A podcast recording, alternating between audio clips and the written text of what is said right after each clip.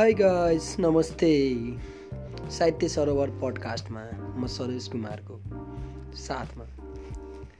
सधैँ नै साहित्यसँग विविध कुराकानी गर्ने र साहित्यका कुराकानीहरूसँग लिएर भलाकुसारी गर्ने र साहित्यसँग रहेका रचनाहरू कुरा गर्ने म केही दिन अगाडि Nepal Literature Festival two thousand seventy five को लागि चार दिन पोखरामा थिएँ। पोखरामा त्यहाँ विभिन्न साहित्यकारहरूसँग भेटघाट भयो। त्यहाँ विभिन्न साहित्यकारहरूको कुराकानी भयो र तिनीहरूका कुराकानीलाई मैले रेकर्ड गरेर ल्याएको छु। यहाँहरूलाई सुनाउने पनि छु र विभिन्न सेसनमा रहेर विभिन्न कुराकानीहरू भए देशका विभिन्न हस्तीहरू आउनुभएको थियो र साहित्य सम्बन्धी विविध कुराकानी र विविध क्षेत्रसँग रहेर कुराकानी भयो र घुम्ने अवसर पाएँ। त्यहाँबाट धेरै कुरा सिक्ने अवसरहरू पनि पाएँ पाएँ र अब चाहिँ मैले पोडकास्टमा विभिन्न सेसनहरू राखेर प्रोग्रामहरू तयार गर्दैछु र प्रोग्रामका लागि अब हामी केही गर्ने जमर्को छौँ र प्रोग्रामलाई अघि बढाउँदै जाने क्रममा विभिन्न साहित्यिक रचनाहरू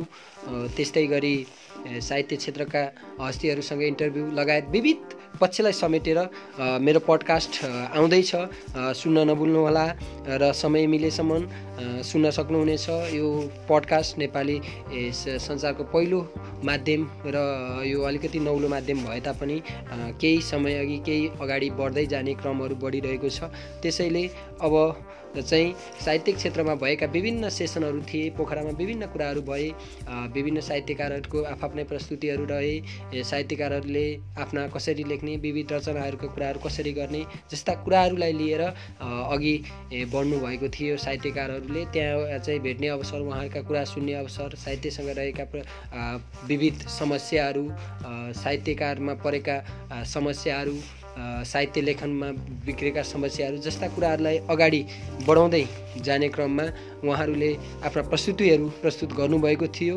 र साहित्य भनेको एउटा मन हो जसमा एउटा मनमुटु छुनुपर्छ साहित्यले त्यस्ता कुराहरूलाई गर्नुपर्छ। साहित्यमा विविध पक्षहरू छन् मुक्त गजल कविता कथा उपन्यास लगायत विविध पक्षहरू छन्। ती पक्षहरूसँग समेटेर एउटा छुट्टै प्लेटफर्मलाई पनि पडकास्टमा पनि मैले चाहिँ यो साहित्यसँग रहेर साहित्यका कुराहरूलाई पनि अगाडि ल्याउनुपर्छ भन्ने कुरा राखेर साहित्यिक पोडकास्ट गर्ने इन्ट्रेस्ट जागेर म यो पडकास्टमा अगाडि गर्दैछु र यो काम पडकास्टको लागि मलाई सहयोग गरिदिनु भएकोमा सबिना कार्की दिदीलाई पनि म धेरै धेरै धन्यवाद दिन चाहन्छु र मलाई त्यो साहित्यिक अवसर साहित्यिक महा मेलाको अवसर त्यहाँ जाने अवसर दिनुभएकोमा पनि भएको छु। त्यहाँबाट मैले हरेक कुरा यति कुराहरू सिकेका छु। त्यहाँबाट मैले आफ्नो पर्सनल रिलेसन पनि बनाएको छु आगामी दिनहरूमा विभिन्न हस्तीहरूको। चाहिँ मैले इन्टरभ्यू पनि लिएर यस पडकास्टमा राख्ने नै छु। पडकास्टलाई अगाडि बढाउने छु। पडकास्टसँग विविध कुराहरूलाई अगाडि लिएर जानेछु साहित्यकारहरूका कुरा जस्तै कसैका समस्या होइन बुकसँग रहेर विविध कुराहरूलाई राखेर यो पडकास्टमा पडकास्ट गर्ने गरिकन राख्नेछु र मैले यहाँ गएका साहित्यिक रचनाहरूका र यहाँ चाहिँ भएका विविध कुराहरूलाई राख्नेछु।